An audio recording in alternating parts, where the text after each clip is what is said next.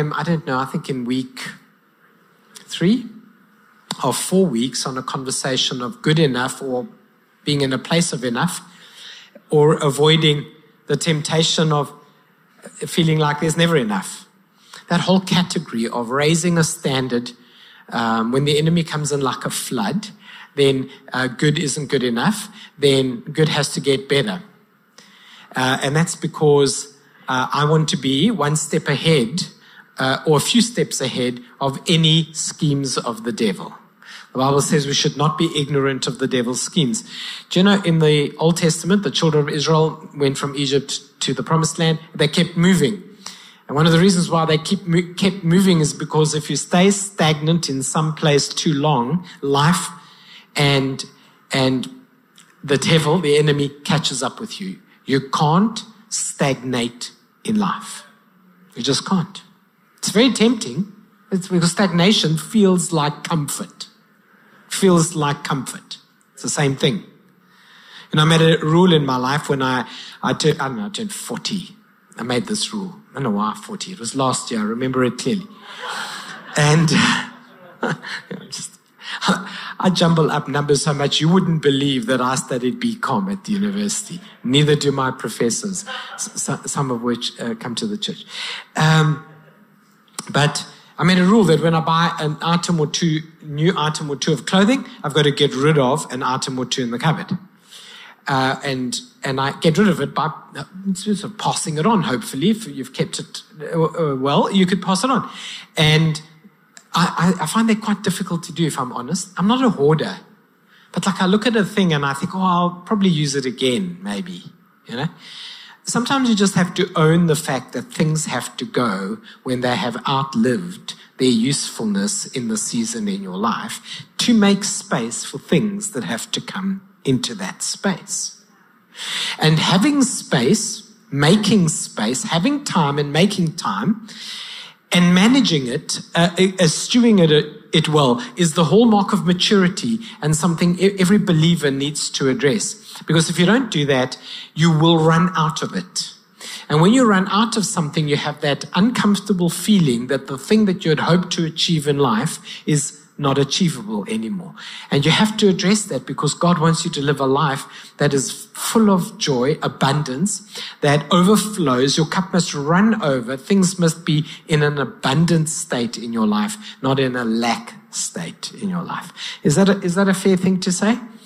And you know, um, uh, Mark might have to remind me because I still can't remember the theory. Um, but I watched the YouTube, I, I, do too much of that, but I watched the YouTube video about a theory. Is it Parkinson's theory?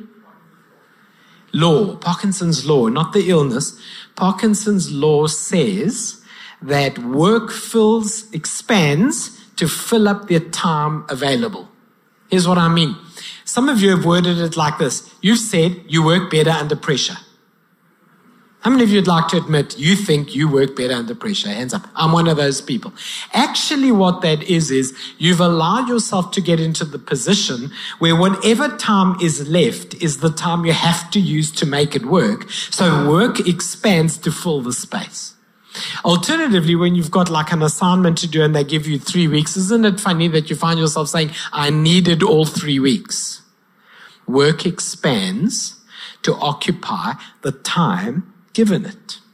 And what that means is it is work that manages your time and not a decision on your part, a choice. So I want to talk to you a little about that. In Genesis chapter 13, there was a little tension between two, um, two family members, well known family members. So let me just uh, uh, t- tell you the Bible story first, and we, we'll extract some ideas from that going forward. I wanted to show you that uh, making space for things in your life is not only getting rid of bad stuff, sometimes a, a growth and opportunity also creates a need uh, uh, for you to, to get rid of some things in your life. Uh, you, you'll see what I mean. Now, Lot, who was moving about with Abram, also had flocks and herds and tents, but the land could not support them while they stayed together. For their possessions were so great that they were not able to stay together. And quarreling arose between Abraham's herds and Lot's. The Canaanites and Perizzites were also living in the land at that time. And so Abraham said to Lot, let's not have any more quarreling between you and me or between your herds and mine. We are close relatives. I must tell you, I quite like having the sound of kids in the 6 p.m. Um, that's the head of our kids' church. Uh, that's Nikki and her lovely husband, uh, Andrew, who, who met his wife while serving. I mean, I don't even know anymore. I've reached this point. I don't know, saints in the front row. I, I recall inviting you guys to a grow group at my house. It was only, and, and I don't know, came, arrived single and left with somebody. I have a very different recollection of the history of events there. But anyway, so let it be. Um, but, but serving in, in small group, hey, you were making the coffee. So, um, and, and the verse goes on to say, is not uh, the whole land before you. Let's part company. I, I just want to pause for a moment to say, in order to create space for God and time for God, to achieve what God wants, you're going to have to part company with some things. I mean, you just have to own that. God cannot be added to things as they are. Now, that doesn't mean that you have to like repent and make a big show of it. It just means an acceptance that when he enters, he's going to boot out some, like things are going to, are going to be parted. You know, the parting of the Red Sea is not the only thing that happens in life. Hey, lots of things get parted from us, and there's value in it. So let's part company. If we, if you go to the right, I'll go to the left. If you go to, if you, yeah, did, did I do it the wrong way around? If you go to the right, I'll go to the left. Lot looked around, saw the whole plain of the Jordan towards Zoar was well watered, like the garden of the Lord, like the land of Egypt. This is before the Lord destroyed Sodom and Gomorrah. So Lot chose for himself uh, the whole plain of Jordan and set out toward the east, and the two men parted company. Look what happened to Abram. Abram, on the other hand, lived in the land of Canaan, while Lot lived among the cities of the plain and pitched his tents near Sodom. Verse 18 So Abram went to live near the great trees of Mamre at Hebron, where he pitched his tents, but he did something different. He built an altar to the Lord. Do you know this idea of space, time and space is incredibly important. Lot um, saw a career opportunity and said, I'm going to choose the, the green grass on the other side of the fence. This is the Bible story about the grass being greener on the other side of the fence, right? Lot said, You know what, Abram, thanks. I'm going to choose first, and I'm going to choose the green you know, the, the greener side of the fence. Only problem is it comes with Sodom and Gomorrah, but it's okay. I'll keep it at a, at a distance, you know, but it's greener. Abraham gets the desert. But he realized something that if I get the desert and I've got room to expand, but I build an altar and I honor God, that's greener in reality than what looks green but living next to sin on the other side. You see? And it's not about having time or space. It's about, it's about the path you choose, the field you think is greener, and what you do when you settle. What you do, how you establish yourself. I'm so glad Jacques and I had this conversation before the service about him starting his business because I immediately thought about about his starting his business. Because I immediately thought uh, about this message and thought how important it is that as he enters and all of us enter into new spaces, you start making space for, say, a relationship or marriage, space for serving in church or space for starting a business or any kind of space you make. The thing you do, you start with an altar to the Lord. It's just a dedication. It's a little prayer. It's a little thing that you do that says, This is unto the Lord. I used to get quite irritated when people would ask me to do this particular thing. I don't get so irritated about it anymore because I get it. They used to get quite irritated because they used to think it was a waste. But we went through this time when anytime somebody built a house, they'd phone me and they'd ask me to come bless the foundations. And then the people would bury a Bible in the foundation. I would find it quite stressful because I think there's lots more useful things you can do with the Bible, especially read it.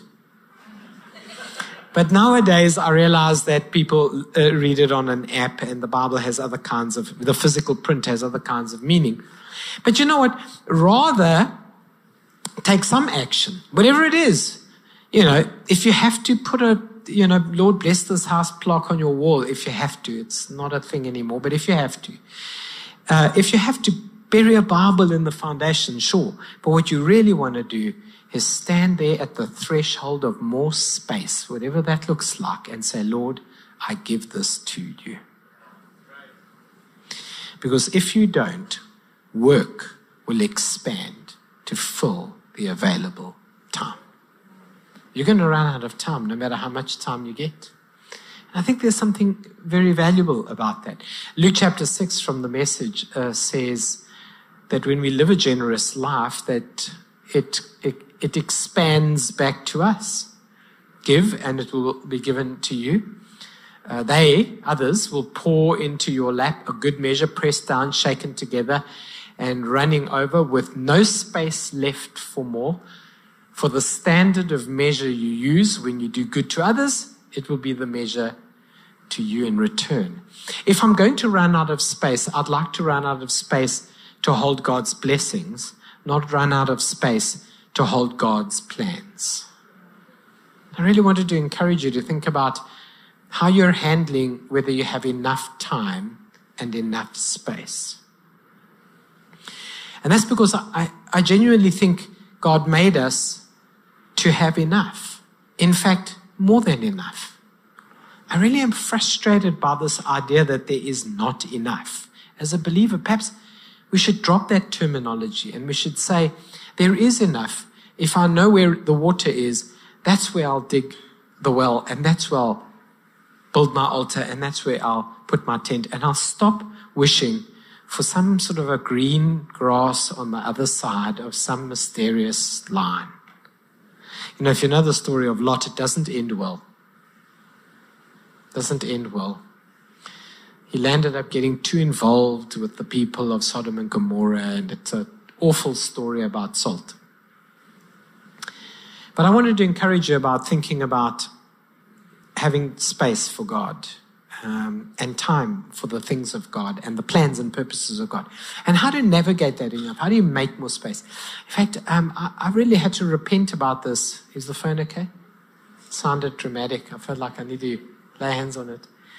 Um, I really had to repent about this. Whenever somebody would, would come to recently, plan, even preparing for this message, I had to really repent about it. And just a word of warning the word repent is overly used, I think, in church you repent once from your sinful conditions and you accept Jesus Christ as Lord and Savior. And then you have forms of repentance uh, from your practices to become more Christ like, but they are not the same thing. So you don't start your relationship with the Lord every time you start again. But uh, people catch me at the coffee shop, and a few of you have done this maybe over the last few weeks, or they'll go, I know you're very busy, but have you got a minute? I'm like, literally, am here because I got a minute for you. That is what defines my being busy, is being here for church. The people in church, the problems in church, the possibilities of church, the praise in church. That is literally what I am here for. And I'm not going to allow any other form of busyness to expand into the available time, knocking out what I want to do, to do in that space because it's been filled by others, other things. And so I think it's possible to have space for God and time for God. I do think that sometimes we don't have space for God uh, and time for God because those uh, two um, um, resources, space and time, are occupied by things like hurt. I don't know if you know this, but hurt is is uh, bulky to store. It's better to be healed from it than to carry it, is what I'm saying. And similarly, I think anger. It's a very space occupying emotion. Have you noticed that? I'll tell you what I mean. Like, if you've got an, if you're over carrying like stuff like anger, you know, then then it occupies so much space that like an innocent thing like your I don't know, your coffee machine doesn't work right, provokes in you a reaction where you want to slap the coffee machine. It's just simply too high a reaction for the I suppose you're operating like on a hot plate, you know? It occupies too much space. So I think hurt, um, anger, and unforgiveness um, occupy uh, too much space. And you have to get rid of them for the sake of the space. Can you say amen to that? You have to part company with that. I also want you to know if you're in any, if you're in a relationship with anything, money, people, hobbies, um, and they occupy more space than you can, than you feel comfortable to have available for living God's way, then you need to cut it back because it's just going to keep expanding. Tell you a quick little story, and then I have three points, and I'm going to finish at seven. Is that okay? Are you good with finishing at seven? Finishing at seven. Um, I don't know what's going on with my English. It's this heat uh, today. Literally, I, I thought people were fainting this morning, and I was owning it as like a charismatic revival. Oh, the Spirit has fallen. The saints needing oxygen outside, sort of recovery. Many, many years ago, um, when I was still working with my folks on school holidays in KZN, one of the departments I worked in was the bakery. It was cool. I enjoyed it, mixing bread and making different kinds of breads. It was my holiday job. I was in high school. Basic Conditions of Employment Act was not a concern in those days. I was 14. And the way it works in a Greek home is if you want to a place to stay tonight, then you work today. That's kind of how it worked. And um, we made all this dough, and it was too late to bake it. So I, I didn't want to admit that we had started making all this dough. Like in a in a supermarket style bakery, it's a lot. Eh? It's a lot, like 50 kgs of it or something. So I didn't, I don't want to admit that I started too late and now, you know, you either, either the entire staff stays and we bake, or I didn't know what to do. So I hid it in the cold room. These big walk-in cold rooms. And overnight it expanded. I don't know if you know that's what dough does when you rest it. It sort of, it sort of swells with leaven. There's a sermon in this. And um, the next morning, I didn't tell anybody really, but the next morning, uh, one of the workers opened the cold room and I just heard a huge scream. So somehow in the darkness, she had stepped into the cold room and she had put her foot on something that enveloped her foot. And because cold rooms generally don't have a lot of light, just traumatized by this expanding fluff of dough. And my point is, uh, you know, uh, um, uh, if if you leave things long enough and you don't tend to them, they expand to occupy space and they'll frighten you if you're not careful. Watch out for that leaven. So there are three ideas I want to share from scripture on how to have space and make space. The first is to ask yourself a question.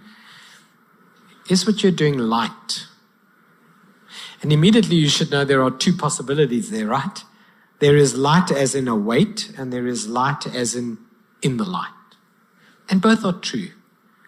If it's if it's so heavy it changes your personality, then it's probably not right for you. And if it's secretive and you can't do it in the light, then it's probably unhealthy for you. Part company. Part company.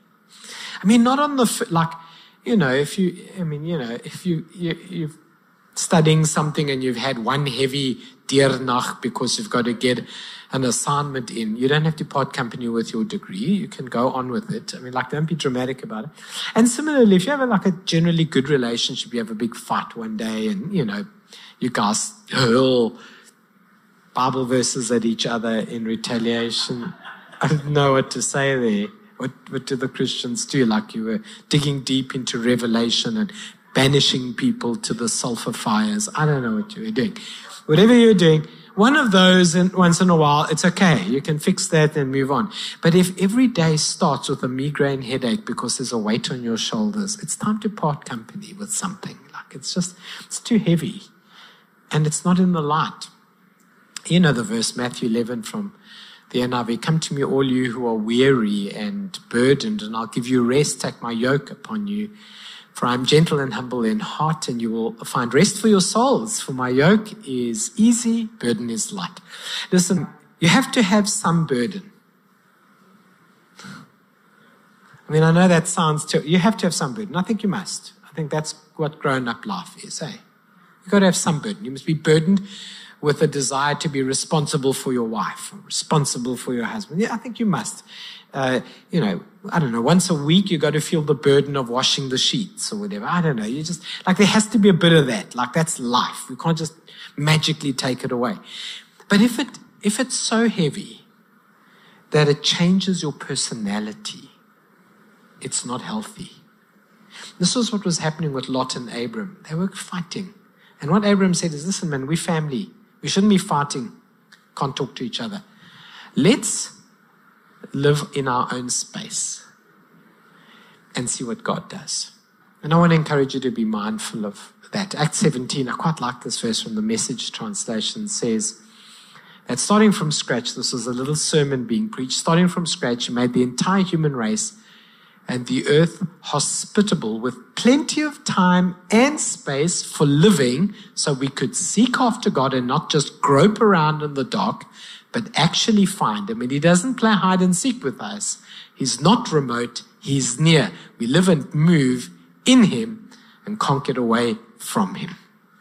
This verse says God made time and space so that we could use it to find him. And it's not hard to do. That's what he's saying. Not hard to do. You know what's hard? Is living a life without him. What's not hard is finding him. So the, the first uh, evaluation on things to part company with and things to keep is, is it light in both meanings? Secondly, is there a lesson in it? Is there a lesson in it? Am I learning something? Am I becoming better, stronger, wiser? Am I seeing a, fa- a face of God? Ask any person who's recently become a parent. Ask anyone who's like recently had their first child all they talk about is the father heart of God. Do you know why? Because in that moment, they discovered something that words can't explain, but experiences can. Can't explain it any other way, but this incredible emotion of, I would do anything to protect this little child. And that's how God feels about me. And words are not enough until you've been in. So, so when you're doing things that grow you, they're worth keeping and you don't have to part company with them. But if you're doing things and, and occupying, allowing things to occupy space that doesn't grow you, but actually just pulls you down, walk away. Uh, 2 Peter 3. Oh no, it's 7 o'clock. Please can I have 701? 2 Peter 3 from the message says, Don't overlook the obvious here, friends. With God, one day is as good as a thousand years. A thousand years is as a day. God isn't late with his promises as some measure lateness. He is uh, restraining himself on your account, holding back to the end because he doesn't want anyone lost. He's giving everyone space and time to change. Oh, the most irritating thing about wasting things, things I've wasted my time on, can I be honest? Things I've wasted time and space on is things are things that I didn't learn from. Oh, it's so annoying. I beat myself up thinking, oh, could, why did I do two years around this lap? I should have learnt it and moved on. Can you all say amen? Okay, I did do economics twice. I will admit to that. But I really liked the lecturer, and that's the explanation I'm sticking to. And then lastly, is it a ladder? Um, and what I mean by that is, um, where, where, are you, where are you going with this? I mean, I think that's an important question, isn't it? Where are you going? with this. Somebody came to me after service in the morning, gosh, you should never, I hope you guys never bump into each other, the morning people and the evening people, because you might work out some story I'm revealing. They came to me and they're like, Pastor, please pray for us. Our relationship's not in a good space. What's going on? We get very angry, then we punch each other. It's not going good. I said, okay, how long you been married? No, we're not married. How long you been dating? Since like January 1st. This is easy. This does not require a prophecy. I don't need to find a Bible verse. Part company. This ladder is going downhill. don't, don't go here. And I, know what they mean. They, like, but if you pray, like, no, there is no prayer I have in my pocket. Like, this is not wizardry. Like, you know, this is not, I don't want to quote a wrong movie here, but it's not that. I can't wave a magic wand and a dragon will come and eat up whoever is wrong here. Uh, uh, what this is common sense, wisdom. You, you're not suited to one another. It's been like six weeks and you're standing in front of a pastor. It's been six weeks. You're standing in front of a pastor asking if you should consider going to the police afterwards. So now is a good time to say, nah, wrong path. Can we have an amen on that one? This is wrong path. It's wrong path. You know, I said to another friend not so long ago, he's that guy, he's 40, he's still going out getting drunk. I'm like, come for coffee. You are about 10 years overdue a life change. This ladder is going nowhere. You got to ask that question. You know, Jacob, he saw a ladder. Angels ascending and descending. Life's going somewhere. If the thing doesn't go anywhere, call it. That's why I don't have space. that's why I don't have time. Got stuff that's too heavy, stuff you're not learning from, and stuff that's going nowhere. Kick it to the curb. Now listen, listen. In conclusion, if it's somebody you're with tonight, just give it time because I don't, I don't, I don't want to be beaten up like on the, I don't want to be, you are the reason. At 703. But, but I, I had an, I had an incident like that last week. I told the morning service, I might as well tell you. I'm also telling you for my own safety. If something happens, you know why. I got this inbox message last Sunday night. I want to urgently see you and I think you know who I am. I have no idea. So I put my phone on private and I replied to the message. Sir, what's up? He said, you are the reason why my marriage ended. I said, how, sir? He said, you've been dating my wife since 2018. I said, sir, sir, where have I been doing this? In PE. He said, Yes, in PE. I said, I don't think you understand PE. I still said this joke. I said, and it actually happened. I'm not even joking. I bought groceries at Spar. And members in our church who are managers at Woolies phoned me the next day because they saw me at Spar and they said, Did we do something wrong at Woolies? Now, how am I going to carry? I don't understand. Then he said, Yes. And before her, you dated this girl, Steph. I'm like, Wrong pastor. I don't know who this pastor is, but he's very busy in PE. And he needs to stop because he's solving problems for me. I tell Cam the story. Cam says, You won't believe it. There was a guy at 9 p.m. last Sunday demanding to see you. They want us to go fetch you from your house. He wants to show you. Look in the cat on the footage. Same guy. I'm like, Dear Jesus, what have I done to deserve all the mad people? I eventually phoned him back. I said, Sir, I'm sorry your relationship ended. It's definitely not me. I hope you never find the guy. Just get back to her or move on. I don't know what to say to you. It's not that. People make messes and things go nowhere, and then they say, I don't have time. And I don't have space. Or they're so full storing junk that they say, Can you give me some personal space. You don't, you don't have a personal space problem.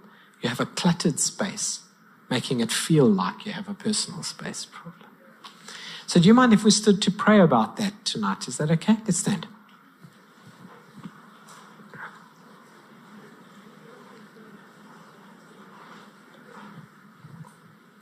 Alrighty. So, just fair warning, I now have mace or something like, and a, and a taser. If you approach me unexpectedly, it's on you, saints. Um, yeah, so sh- should we pray? Um, I, I do want to specifically ask you have you made any space at all for God? I mean, I, I think that's a good place to start. And then I, I just want to make sure that the second layer of that prayer will be not to have my space and my time stolen from me. That's a lot of what this whole series has been about. Next week I'll wrap it up and then we land straight into um, wholehearted, which will be really awesome. Would you mind closing your eyes for a moment? My question is Have you made space for God firstly? And if you're here tonight and you need to, uh, you need to because your, your God relationship is is at a distance. You haven't quite, you haven't let him into your personal and private space. And in that sense, you're an observer, but not a follower. So there's a little line there. You know, a big crowd follows Jesus, but not everybody believes. Um, and if you're perhaps in that space, I just I think it would be really cool if I um, could invite you to a prayer. So if you're here and you need to make space for God, as in let Him in to your space. I'd love to pray for you, and I'll leave a prayer up on the screen afterwards too and invite you to pray it. And if you do pray it, come say so to one of us if you'd like. And if you don't have a Bible, we've got free Bibles to give to you and you pray that prayer. If that's where you're at, just to provoke an action in you, will you just stick your hand up long enough for me to see it and you can put it down again? And then I'll do that prayer at the end. Thank you. Thank you. Yeah, thank you. Thank you. Get your spaces, your heart space right. Thank you. Thank you. And then secondly, I'm gonna I'm gonna do this prayer about uncluttering and parting company. And when I'm done with that prayer, I'm going to leave a prayer on the screen that we call a salvation prayer. If you put your hand up, I want you to pray that prayer. So, Lord, tonight, thank you so much for the courage to part company with things that occupy space and time in an unhealthy way. Would you please teach us to be free from those things so that we can carry burdens that are easy, yokes that are light, and that we can learn and grow and mature and live a life where we have a sense that everything's going somewhere in the right direction, and that we have a sense of being led by the Spirit towards who we are and what we do. Will you please help us tonight in Jesus' name make the crucial, critical decisions of what to part company with? In Jesus' name. And everybody said, Would you give God a shout of praise and thanksgiving? And